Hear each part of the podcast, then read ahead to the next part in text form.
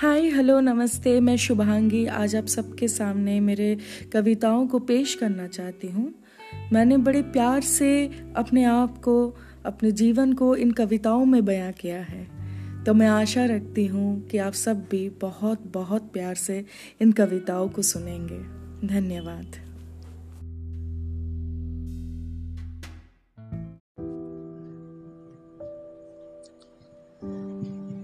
अक्सर सब पूछते हैं कि तुम्हें खामोशी से इतना डर क्यों? इस क्यों के जवाब में मैं खामोश रह जाती हूँ। कहने को तो बहुत कुछ होता है, लेकिन समझाने के लिए मेरे पास शब्द नहीं होते और उनके पास ना वक्त नहीं होता। काश मैं उन्हें खोल के कह पाती कि कैसा महसूस होता है। जब आपकी खामोशियों को समझने वाला अचानक खामोश हो जाए तो। अपनों के खामोशियों से डर लगता है। लगता है जैसे मैंने अपनी आवाज़ खो दी है। अब फिर से सब अंदर बांधना होगा। खुद को दबा के रखना होगा। जब कोई नजदीकिया बनाता है ना तो उसके सामने खुद को खोलने में बहुत हिम्मत लगती है। खुद को खूब समझाना पड़ता है। निसंकोच होने के लिए बहुत संकोच होती है। फिर भी एक भरोसा कर उसके सामने में खुल जाती हूँ। उसकी बातों में घुल जाती हूँ, उसे मिल जाती हूँ। उस अंधेरे कमरे से निकल सर से पाँव तक। मैं बस प्रेम की परिकाष्ठा बन उसके सामने परिपूर्ण हो जाती हूँ। अंदर से संपूर्ण हो जाती हूँ। भूल जाती हूँ उन निशब्द रातों को। खामोश चित्कारों को भूल जाती हूँ उस अतीत को। जब किसी और ने खामोशियों में मुझे बाँध वही छोड़ कहीं भाग गया था। उसके धुन में ना झूमने लगती हूँ मैं। उसका हाथ थाम उड़ने लगती हूँ मैं।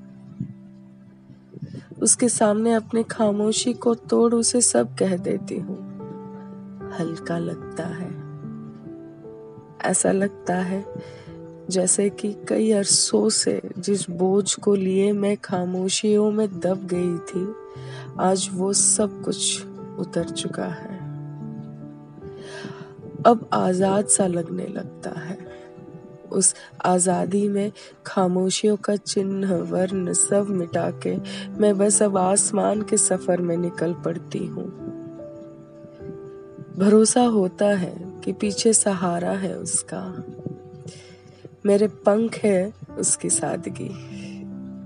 उसकी बातें सफ़ेद बादलों के जैसे मेरे जीवन को सजाने लगते हैं। फिर अचानक मैं धीरे धीरे नीचे गिरने लगती हूँ। पीछे मुड़ के देखती हूँ तो वही प्रेम के पंख और दृश्य नहीं होते। वो सहारा कहीं दृश्य नहीं होता और बादलों का रंग भी बदलने लगता है। धीमे धीमे से खामोशियों का रंग उन बादलों में भरने लगता है। मैं जोरों से चिल्लाती हूँ, उसका नाम बार बार चीखती हूँ। वह अचानक दूर मुझे नज़र भी आता है तो मैं उसकी ओर उड़ने लगती हूँ।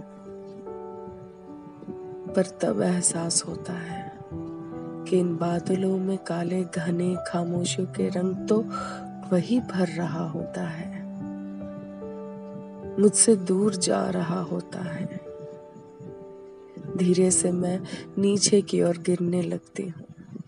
फिर से उन खामोशियों में दबने लगती हूँ। बोझ बढ़ने लगता है, दम घुटने लगता है। मैं मदद के लिए चीखती रहती हूँ बिल बिलाती रहती हूँ, रोती रहती हूँ, छटपटाती रहती हूँ, पर वो जालिम, वही रुख मेरे किरदार को विनाश के ओर बढ़ते देखते रहता है, वो खामोश रहता है। बहुत दर्द होता है, बहुत। ऐसा लगता है कि दिल के साथ साथ मेरे शरीर का हर एक अंग टुकड़ों में टुकड़े हो रहे हैं। इतना दर्द होता है।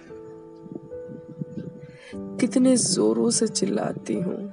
हर जगह चिल्ला चिल्ला के रोती रहती हूँ, पर सब खामोशियों के पर्दे के पीछे छुपे रहते हैं।